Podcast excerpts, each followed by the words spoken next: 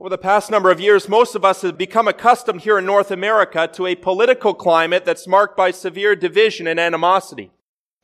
That reality, I think, has become even more apparent in recent days with the presidential race in the United States, the election of Donald Trump to the most powerful office in that country, perhaps the most powerful office in the entire world. And if you've been following the news at all recently, you'll certainly be aware that the election of Trump was quickly followed by unprecedented anger and protest and unrest among some Americans and extreme satisfaction and relief among others. In Canada, the United States, Europe, today's political scene is fractured and divided by a bitter and partisan spirit. And as we open up God's Word this morning and continue on in our study of 1 Corinthians, we're going to see what happens when a partisan spirit like that enters the church and begins to divide brothers and sisters in Christ.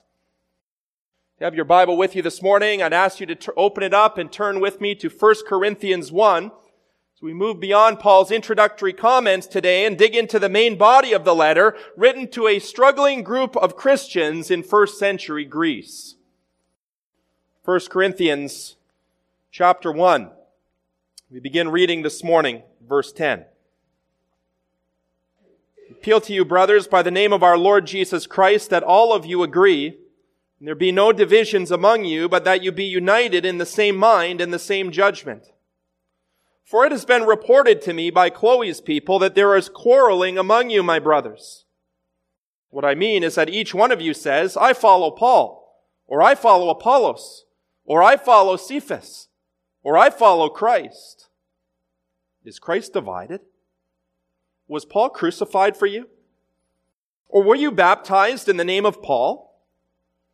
I thank God I baptized none of you except Crispus and Gaius, so that none may say that you were baptized in my name. I did baptize also the house of Stephanas. Beyond that, I do not know whether I baptized anyone else. For Christ did not send me to baptize, but to preach the gospel, and not with words of eloquent wisdom, lest the, the cross of Christ be emptied of its power. And this is the inspired, inerrant Word of God. The opening nine verses of 1 Corinthians, the apostle Paul sets the tone of the letter by reminding these Christian believers in Corinth about their new and their true identity in Jesus Christ by giving thanks and praise for all the wonderful things that God had done in them and by them through his grace, pouring out his gifts upon this church so that they were lacking in nothing, so that they were well equipped for their mission and their ministry. But now the time has come for Pastor Paul to begin addressing the issues the church was struggling with. And the first one of those issues has to do with internal divisions and a partisan spirit that had taken root in the assembly. Main theme of our text this morning is Christian unity. As we work our way through these inspired verses today, we are going to see this week God's desire for true unity in His church, and next week the dysfunction that results when we fail to properly maintain the unity that God has created by His Holy Spirit. So we're going to be covering these verses over the course of two Sundays, focusing this morning on the true nature of Christian unity, and then shifting gears next week to examine the disunity that plagued the church in Corinth and the disunity that can very easily gain a foothold in our churches today. Well, let's begin then in verse 10 with God's desire for unity in the church as expressed by his servant, the apostle Paul. I appeal to you, brothers, by the name of our Lord Jesus Christ, that all of you agree, that there be no divisions among you, but that you be united in the same mind and the same judgment. You may wonder here at first glance what motivated Paul to begin the main body of his letter with this heartfelt appeal for Christian unity, but it doesn't take long for the reader to figure it out because in the very next verse we're told about a woman named Chloe, who had brought a discouraging report to Paul about the status of the church and had told Paul about all the bickering and the disunity that was happening among believers in that city. Though we can't be totally certain about this, Chloe was likely a businesswoman from Ephesus who made regular trips to the city of Corinth and had many contacts and friends within that church. And Paul received from Chloe and her representatives a troubling report about disunity and a party spirit that was threatening to pull the Corinthian church apart. But before Paul delves into the specific causes of their dysfunction and their disunity in verses 11 to 17, he first reminds these believers about God's ultimate desire, God's ultimate design for His church, and the way in which we Christians are called to relate to one another as members of His body. Notice in verse 10 the way that Paul begins his appeal for unity. First of all, calling them brothers, and then appealing to them in the name of the Lord Jesus, signaling to them that all of his instruction on unity is to be received with the authority of Christ as though Christ himself were giving it. We spoke a couple weeks ago about the apostolic authority of Paul. He is now exercising that authority as he speaks to the Corinthians in Jesus' name. But even though Paul is an apostle who writes with the authority of Christ, he is also their brother in Christ. He's a fellow Christian, and that's how he chooses to address them. You know, in our Christian circles, we often casually throw around those words brother and sister without really considering what they mean, what they imply about our conduct towards one another and our relationship with one another in the church. To call someone your brother or your sister is to recognize and affirm the person as a member of your family. And as Christians, we understand, or at least we ought to understand, that the church is a family with God as our father and with Christ as our elder brother. God's word teaches us very clearly all Christians are sons of God, adopted into his family, or what we sometimes call the universal church. One time we were all, without exception, spiritual orphans. We were enemies of the Father in heaven. But in His grace and mercy, God stooped down to us. He chose to adopt us into His family by grace alone through faith in His beloved Son. And once He brings us into that worldwide family composed of men and women from every tongue and tribe and people group, He then directs us to a local gathering of His people, which we refer to as the local church a local church such as Rosedale Baptist, where we can experience family life, where we experience community life with brothers and sisters in Christ, a place where we can prepare for that future day when the whole family of God will be gathered together in the consummated kingdom under the lordship and the authority of Christ Jesus the King. When Paul refers to these Christians as brothers in verse 10, he is not just using a familiar throwaway term. He is reminding them that they are the part of the same spiritual family. And when he appeals to them by the name of the Lord Jesus, he's reminding them that all Christians belong to the same Lord, the same Savior, and are to be in full submission to him. And so here in verse 10, the apostle Paul is already laying the groundwork for a biblical understanding of Christian unity. The reality and the truth. We are brothers. We are joint heirs with our elder brother Jesus Christ. We are members of the same family under the lordship of Christ. You'll also notice from verse 9, Paul anticipates a discussion on unity by telling them in the introduction they have been called into fellowship or into the fellowship of his son Jesus Christ. This was true of the Corinthians way back in the first century. It is true of us today in the 21st century. We have been effectually, savingly called into fellowship with Christ, and therefore we have been called into fellowship with all of His chosen people who are united to Him. The sad reality, friends, is that we don't always live in the light of that glorious truth. We are, as I said a few weeks ago, men and women who are in the process of becoming what we already are. Men and women who are still learning to live in the light of our new and our true identity in Jesus Christ, and very often we do it imperfectly.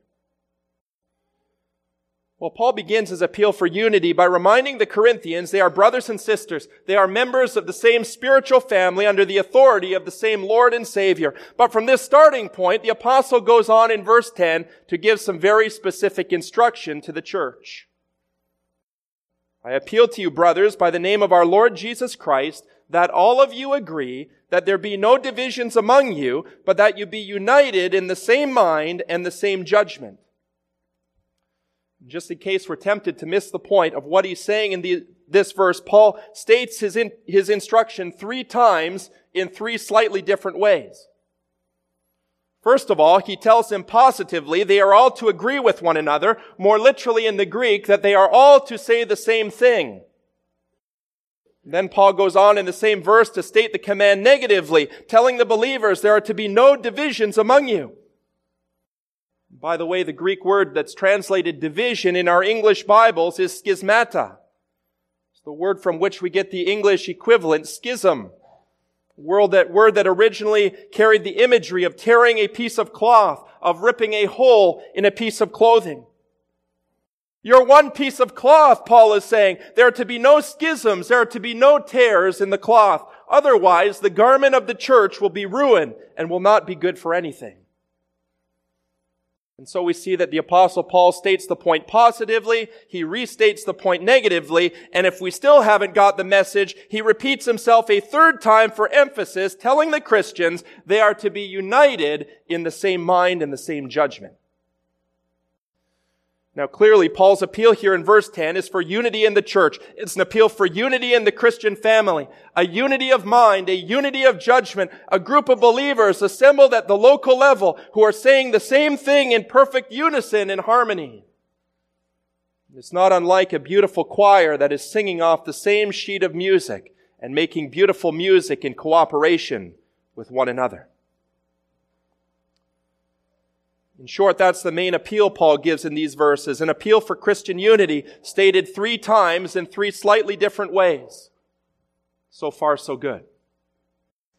But before we go any further in our discussion of Christian unity, I think it's important for us to pause at this point and to ask a few clarifying questions about what kind of unity the apostle has in view here and what the nature of this unity is intended to be.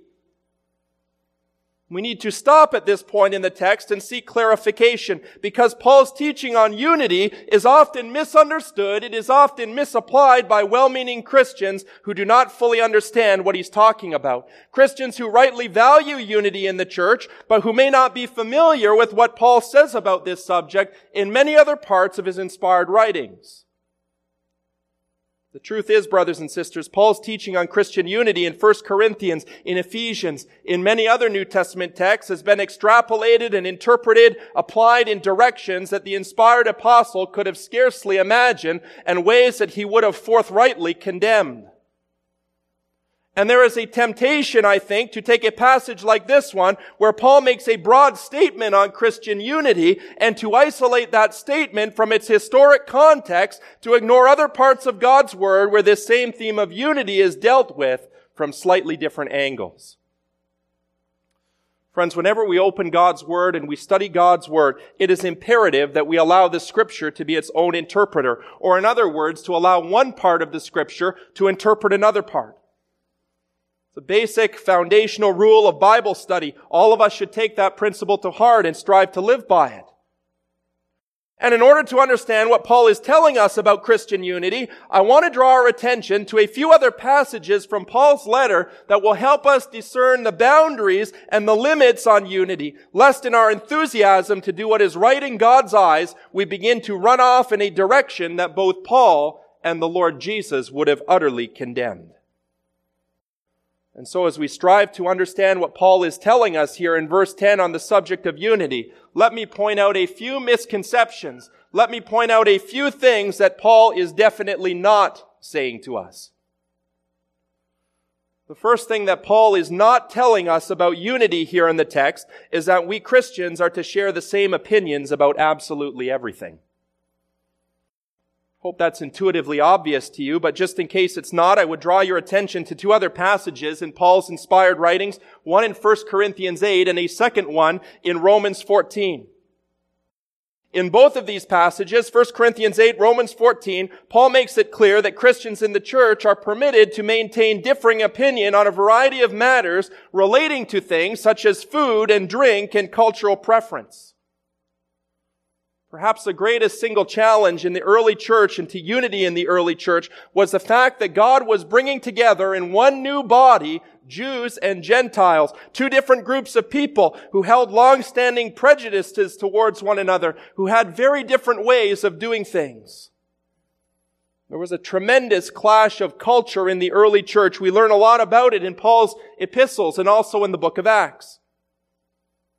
You see, in the first century setting, there were some Gentile Christians in the churches who believed it was okay to eat meat that was purchased in the marketplace, meat that had been offered by the pagans to idols in their temples. And in fact, the marketplace was the best place to get a good piece of steak. But in the same church, there were other Christians from a Jewish background who thought that this would be wrong, who didn't feel that they could do so in faith with a clear conscience. And so in Romans 14, Paul addresses the divis- divisive issue of food and he says, as for the one who is weak in faith, welcome him, but not to quarrel over opinions.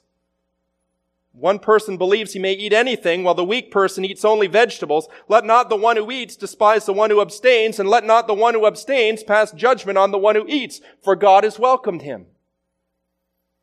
And so, friend, when Paul tells us here in 1 Corinthians 1 that all Christians are to say the same thing, to be of the same mind and the same judgment, it should be clear he is not talking about matters of personal opinion and cultural preference, such as what you eat and drink. On issues like this, where the scripture gives us no specific instruction, each person must be fully convinced in his own mind before the Lord. Each person has liberty to follow his or her own conscience. There is no requirement laid out in scripture for us to agree 100% when it comes to opinions and preferences on a wide variety of issues. And if you're looking for a religion or a spiritual community that demands complete uniformity among the membership and allows for no difference of opinion, I would suggest that you leave a church like Rosedale as quickly as you possibly can and look for fellowship in one of the authoritarian cults. Find a cult where the leader will tell you what you can eat and what you can drink and where you can go and how long your hair needs to be and how much makeup you can wear and what style of clothing you can wear and what color the walls and the carpet need to be. If you want uniformity at the level of opinion and preference, the best place you can find it is in a cult. Because God does not require His children to think exactly the same on matters where the word is silent. And on matters where the word is silent, there is room in the church for Christians to disagree, to act according to biblically informed conscience, so long as we are walking in love towards one another, not intentionally pressing those, pressuring those who think differently than we do to violate their God-given conscience and to sin. There is liberty for the Christian on matters of personal opinion and preference. And when scripture is silent, that liberty is governed by our love for one another, our desire to spur one another on in love and holiness and good deeds. Paul is not saying here in 1 Corinthians 1 that Christians need to be of one mind on every single matter of personal opinion and, and preference, but there's a few other misconceptions we need to be aware of. The second thing that Paul is not teaching in verse 10 is that Christians should set aside doctrinal truth for the sake of a visible display of unity and solidarity. Some of you here today may be aware during the 20th century, there was a massive push on the part of certain Christian leaders and denominations to overcome the historic divisions in the church and to create a united Christian front that would be visible to the non-believing world as a part of our gospel witness.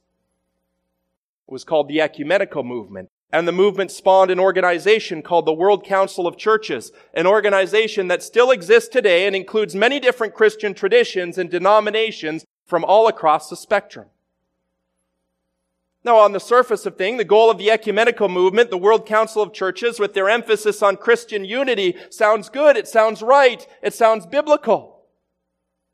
On the, first, on the surface level, the emphasis seems to correspond very well with what Jesus tells us in John 17, that we would be perfectly one, even as He and the Father were perfectly one. When you probe a little bit deeper into the movement, this modern push for visible unity in the church, you will quickly discover this united front came at a tremendous price. For included in the World Council of Churches are many professing Christians and denominations that openly deny the cardinal doctrines and teachings of our faith. There are those, for example, who deny the deity of Christ, those who believe that he was not born of the Virgin Mary, those who believe that he did not rise from the dead as a historical fact, those who believe he will not return to this earth in bodily form, those who believe he did not die on the cross to make a substitutionary atonement for sin, those who believe that the Bible is not the authoritative, inspired, infallible Word of God.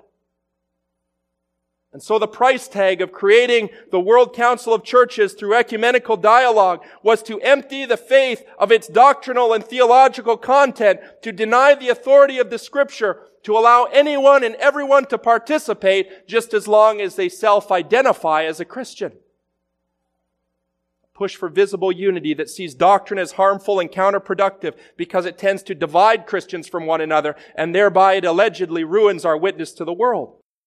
And so rather than emphasizing biblical doctrine, biblical authority, we should instead lay aside everything that divides us and focus instead on what we have in common, which in the final analysis is precious little. Because as an evangelical Christian who affirms the Bible as the authoritative inerrant Word of God, I have very little in common with a professing Christian who would evacuate the faith of its essential content. Those who would deny that my Lord was God's Son, or that he died on the cross for sins, or that he's coming again to judge the living and the dead, or that those who refuse to repent and believe in him will spend eternity in hell. As a Christian, it is not my duty, nor is it my desire to seek unity with such people. Actually, according to God's word, it is my duty to separate myself from them. It is my desire to evangelize them and to lead them to saving faith in Christ because I recognize nobody who denies those fundamental truths and doctrines of the Word of God is a Christian, no matter what they may say, no matter what they may claim to be. They may call themselves a Christian. They may call themselves a follower of Jesus. In reality, those who deny the cardinal doctrines of the faith are false teachers. They are counterfeit believers who need to repent of their sin and bow the knee to Christ and confess Him as Lord. And so, brothers and sisters, when it comes to this brand of so-called Christian unity, the unity we find in the ecumenical movement and the World Council of Churches, the Apostle Paul could not be more clear. Romans 16, 17, Paul says, I appeal to you, brothers, watch out for those who cause divisions and create obstacles contrary to the doctrine you've been taught. Avoid them, for such persons do not serve our Lord Christ, but their own appetites and by smooth talk and flattery, they deceive the hearts of the naive. In Galatians 1, 8 and 9, Paul speaks with even greater force and conviction. He says, But even if we or an angel from heaven should preach to you a gospel contrary to the one that we preach to you, let him be anathema. And that word, by the way, means eternally damned. As we have said before, so now I say again, Paul says, if anyone is preaching a gospel contrary to the one you received, let him be eternally damned. In Acts 20, 29, Paul warned the elders of the church in Ephesus to carefully guard the flock of God under their care, because after my departure, Paul said, fierce wolves will come in among you, not sparing the flock, and from among your own selves will arise men speaking twisted things to draw away the disciples after them. See, friends, the problem with the ecumenical approach to Christian unity is that it's not Christian. Many people today like to talk about Christian unity as though it's something we create ourselves by crossing over boundaries and praying together and serving together in humanitarian projects. In reality, it is not you nor I who creates unity. We cannot create it. As Dr. Martyn Lloyd-Jones pointed out way back in the 1960s, unity is not something that you and I are called to create as Christ followers. It is something that God creates through the Holy Spirit. It is something that we are called to maintain. An excellent little book written on this subject. It's called The Basis of Christian Unity. Dr. Lloyd-Jones states, unity is not something which exists or of which you can speak in and of itself. It is always the consequence of our belief and acceptance of this great and glorious doctrine of God who has provided in His Son the way of salvation and who mediates it to us through the operation of the Holy Spirit.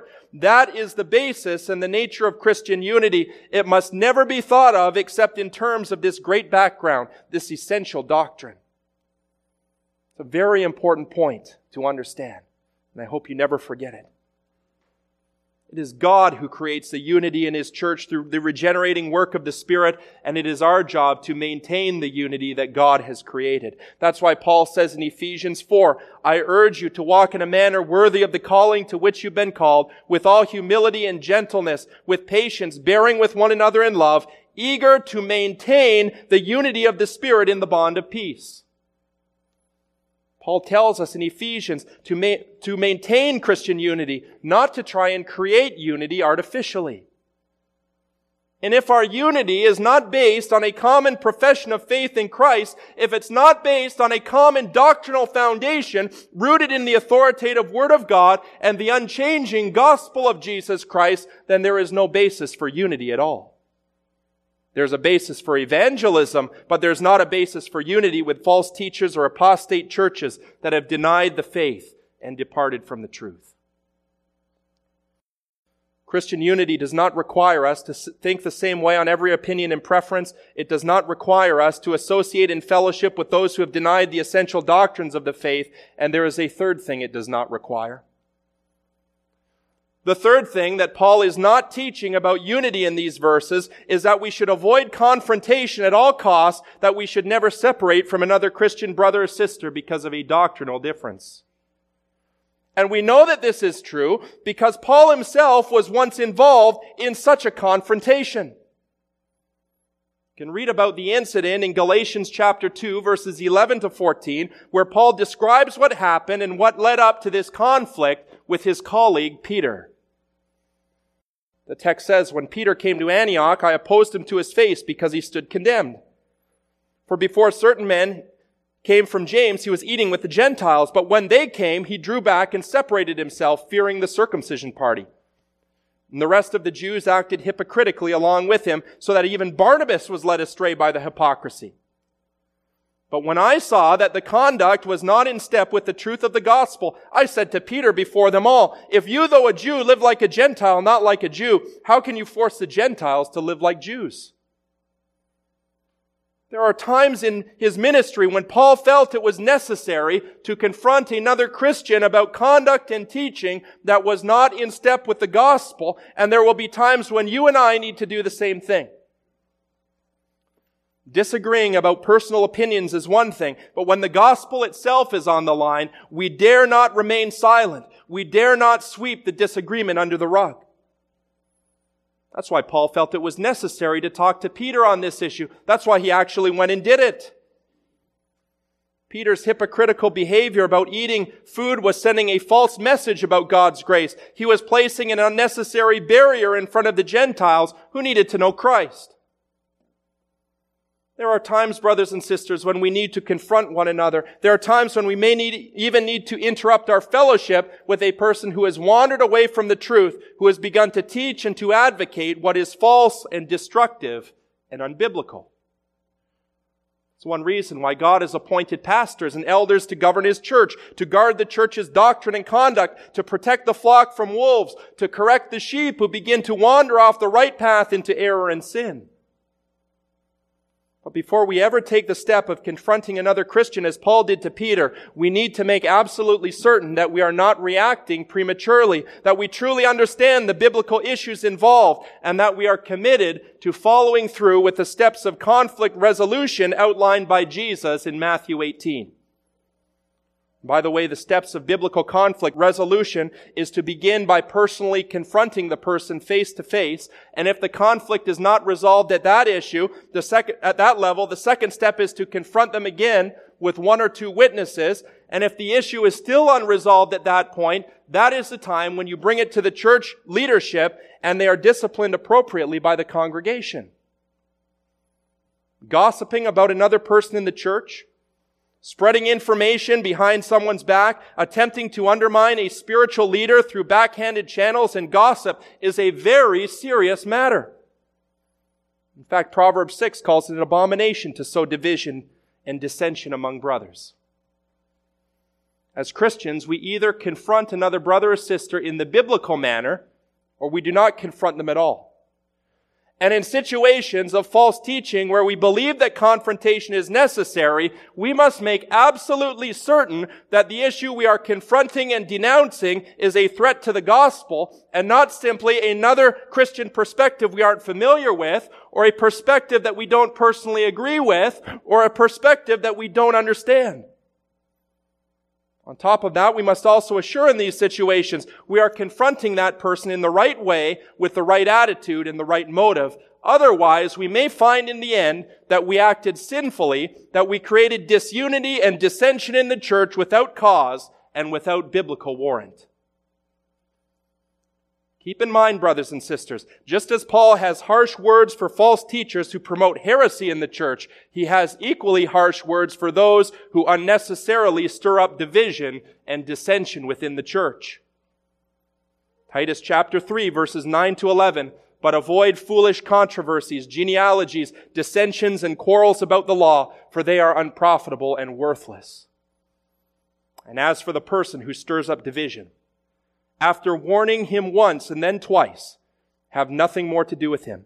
Knowing that such a person is warped and sinful, he is self condemned. There is a time to confront another Christian. There is a time when we even need to break fellowship with another Christian or church leader, but we must make certain before taking that course of action that we have a valid biblical reason for doing so and that our motives are right in doing so before God. The fourth and final thing that Paul is not saying about church unity here in 1 Corinthians 1 is that we should avoid subjects simply because they're difficult to understand or simply because they tend to be controversial. It's a sad reality today. Many pastors, many church leaders avoid teaching and preaching on certain parts of God's Word simply because they are afraid of how the congregation will respond to their teaching. And so there are a number of timid pastors who avoid preaching on texts related to controversial matters such as the return of Christ or the doctrine of sovereign election or the exercise of spiritual gifts or the role of Israel in God's plan or the issue of gender roles in the home and in the church and other similar issues. And there is a temptation for those of us in ministry to avoid speaking about these subjects out of fear because Mr. So and so might get upset and send us an unpleasant email on Monday morning. Or because Mrs. So and so might stir up trouble and leave the church. Or that she might quit giving her tithe in silent protest. There are a number of experienced pastors in the room today. And I would imagine that every pastor in this room knows from experience there are certain topics, there are certain passages in the Bible that are like sticks of dynamite. They are topics that are bound to blow up in your face, to evoke an emotional response, to evoke a knee-jerk reaction, no matter what you say about them, and no matter how you say it. Someone in the church is going to get upset. Someone's going to think you've got an agenda to push. Somebody's going to think that you're out to get them. Somebody's going to think that you're a false teacher who's gone off the deep end. And so the easiest thing for a pastor to do is not to teach on those subjects and instead to foster the kind of situation that Paul describes in 2 Timothy chapter 4 verse 3 to tickle the ears of the listeners, to tell people exactly what they want to hear, to tell people what they are used to hearing, regardless of whether you think that is what they need to hear and regardless of whether you believe that's what the Bible teaches. It's one of the benefits, by the way, of teaching in an expository style like we do at Rosedale, going through entire books of the Bible, verse by verse and chapter by chapter. Because if you teach the Bible that way consistently over the long haul, you cannot help but teach on all the difficult, controversial subjects that we would probably rather avoid and not talk about.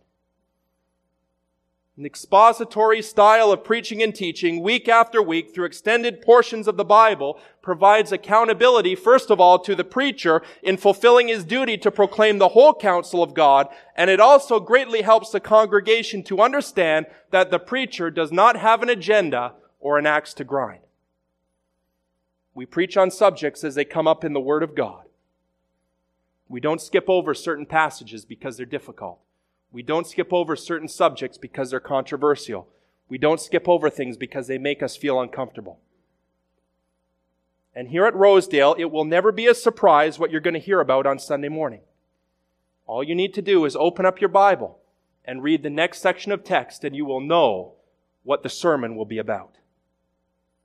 And all I have to say as a preacher, it is a comfort for me it's a comfort for me to know that the apostle Paul did not shy away from difficult truths just because he knew that those truths would be controversial or that they would be rejected by some of his listeners. Probably the most controversial, the most difficult part of Paul's writing and teaching is found in Romans 9 to 11, where Paul deals with the subjects of predestination back to back with the subject of Israel's future. You want to talk about sticks of theological dynamite. What I find very interesting in those chapters is the fact that Paul anticipated the negative reaction from the reader. He expected a negative response. He expected the criticism. Paul knew some people reading those chapters would not receive his views kindly. They would begin to cry foul. They would say, if Paul's teaching on this subject is true, God is somehow unjust. God is somehow unfair. And that's the reason why Paul preemptively answers the critic in chapter 9 and says, Who are you, O man, to answer back to God? Will what is molded say to the molder, Why have you made me like this?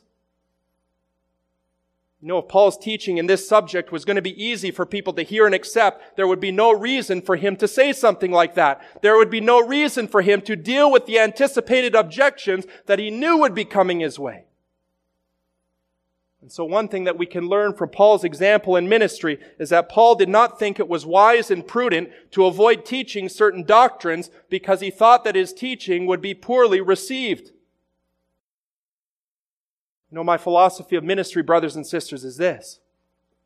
If it's in the Word of God, it's fair game for the pulpit. It's fair game for the Bible study. And if it is in God's Word, if we are teaching systematically through God's Word, we will deal with those subjects eventually. We are going to eventually hear perspectives from the pastor and the Bible study leader that challenge us and that make us feel a little bit uncomfortable. But brothers and sisters in Christ, let me say to you this morning, we do not need to avoid difficult subjects in God's Word in order to preserve Christian unity in the church.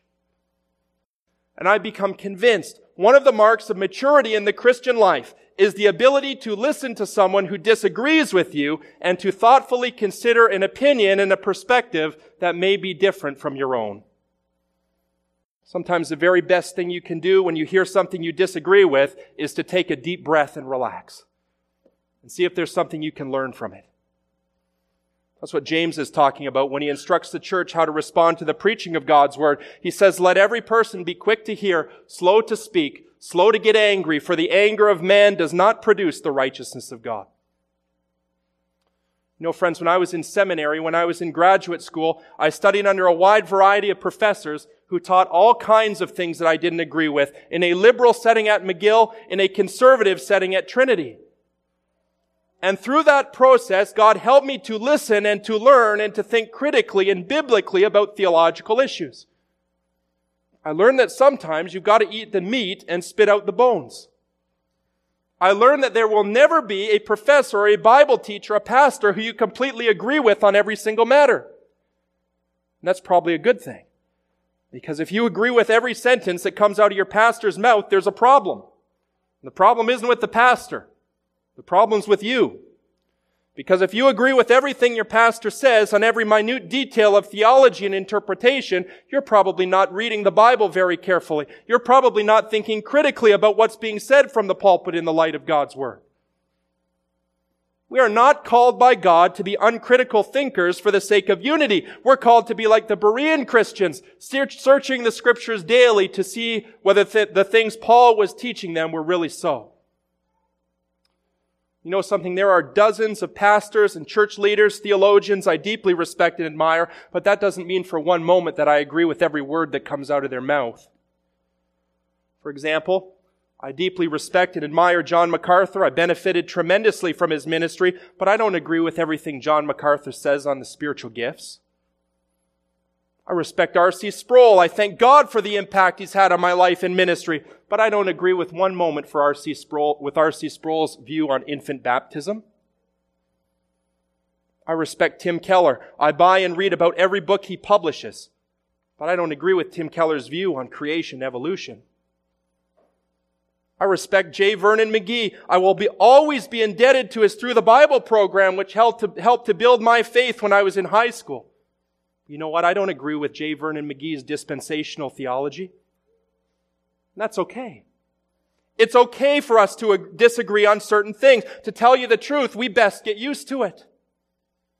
Because as long as we are in this mortal body on this side of the kingdom, there will be disagreements. There will be differences of opinion.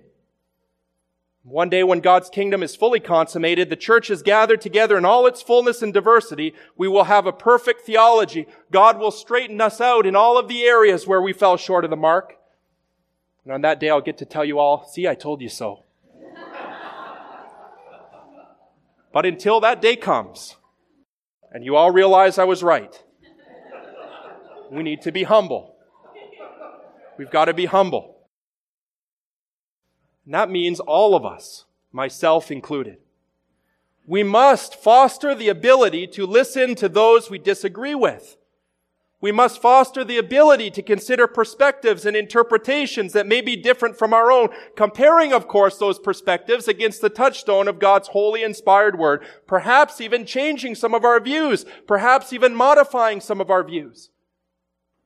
You know, in the past 15 years since I've been a committed Christian, a serious student of the Bible, my theological views have shifted on some things. And I'm sure as I grow as a Christian, as I continue to study God's Word, my opinion might still change on one or two things.